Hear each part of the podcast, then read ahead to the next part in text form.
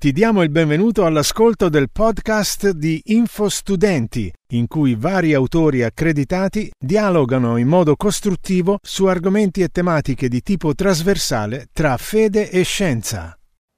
Quello che viene definito argomento ontologico è universalmente conosciuto essere stato il primo argomento chiaramente articolato da Sant'Anselmo di Canterbury, che ha definito Gesù come il più grande essere concepibile. Il ragionamento di Anselmo era che se un qualunque essere esisteva solo nella mente, ma non nella realtà, allora era concepibile anche un essere più grande, un essere che esisteva sia nella mente che nella realtà.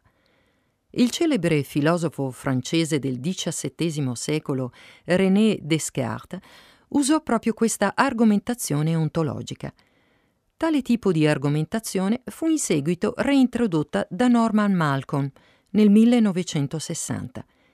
Varianti dell'argomento ontologico sono state supportate e difese dai filosofi contemporanei come Alvin Plantinga, che basava la sua argomentazione sulla logica modale, e William Lane Craig. L'argomento ontologico fu dapprima criticato da Galinois, un monaco filosofo contemporaneo di Anselmo di Canterbury, il quale sosteneva che questo tipo di argomento poteva essere utilizzato per dimostrare l'esistenza di qualsiasi cosa, utilizzando l'analogia di un'isola perfetta. L'argomento però è anche stato criticato per esempio dal famoso filosofo Tommaso d'Aquino e da David Hume e Immanuel Kant. Possibili mondi. Per capire correttamente l'argomento ontologico è necessario specificare cosa intendono i filosofi quando parlano di possibili mondi. Un possibile mondo si riferisce ad un qualcosa di controfattuale, cioè uno stato di fatto che potrebbe essere stato vero. Per le cose esistenti di un possibile mondo significa semplicemente che la loro esistenza è logicamente possibile. L'argomento ontologico per l'esistenza di Dio si riferisce all'affermazione che la possibilità molto logica dell'esistenza di Dio in un mondo ipotetico è accompagnata dalla sua esistenza anche nella realtà. L'argomento ontologico inizia affermando che Dio, per definizione, è infinitamente grande, quindi che nessun'altra entità può superare la grandezza di Dio. In altre parole, Dio è il più grande essere concepibile.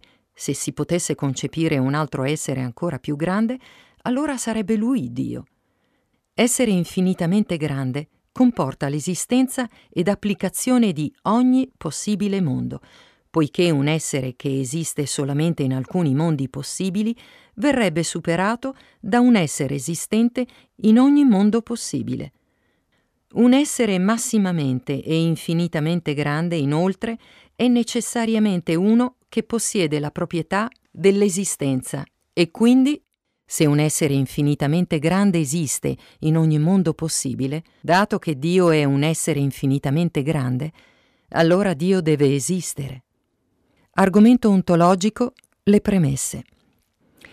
La conclusione dell'argomento ontologico, come formulato da Alvin Plantinga, e da altri dipende da una forma di logica modale S5 che sostiene che se la verità di una proporzione è possibile, allora è possibile in tutti i mondi.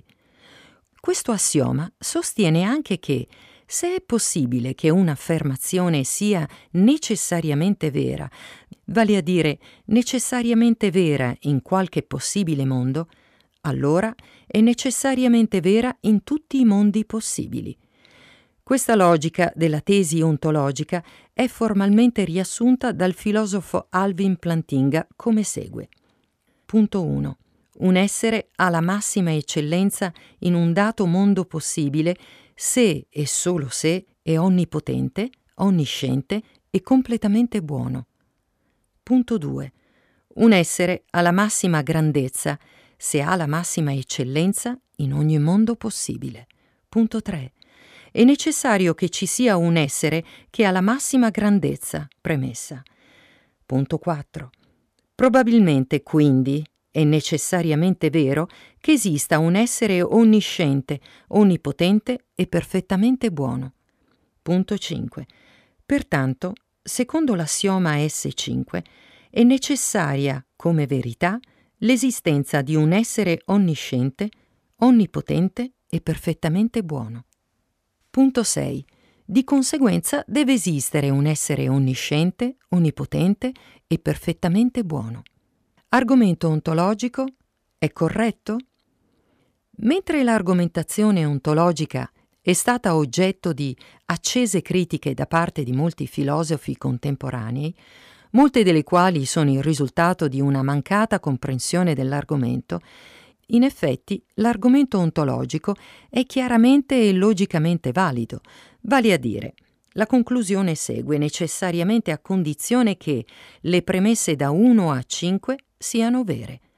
La premessa cruciale quindi è la premessa 3, ossia che è possibile che esista un essere più grande. Per confutare queste premesse bisognerebbe dimostrare che il concetto stesso di un essere infinitamente grande è in qualche modo logicamente incoerente, come potrebbe essere l'idea di uno scapolo sposato.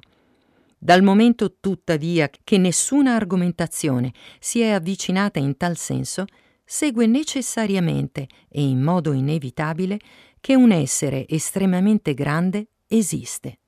Grazie per aver ascoltato il nostro podcast. Iscriviti e ascolta gli altri episodi.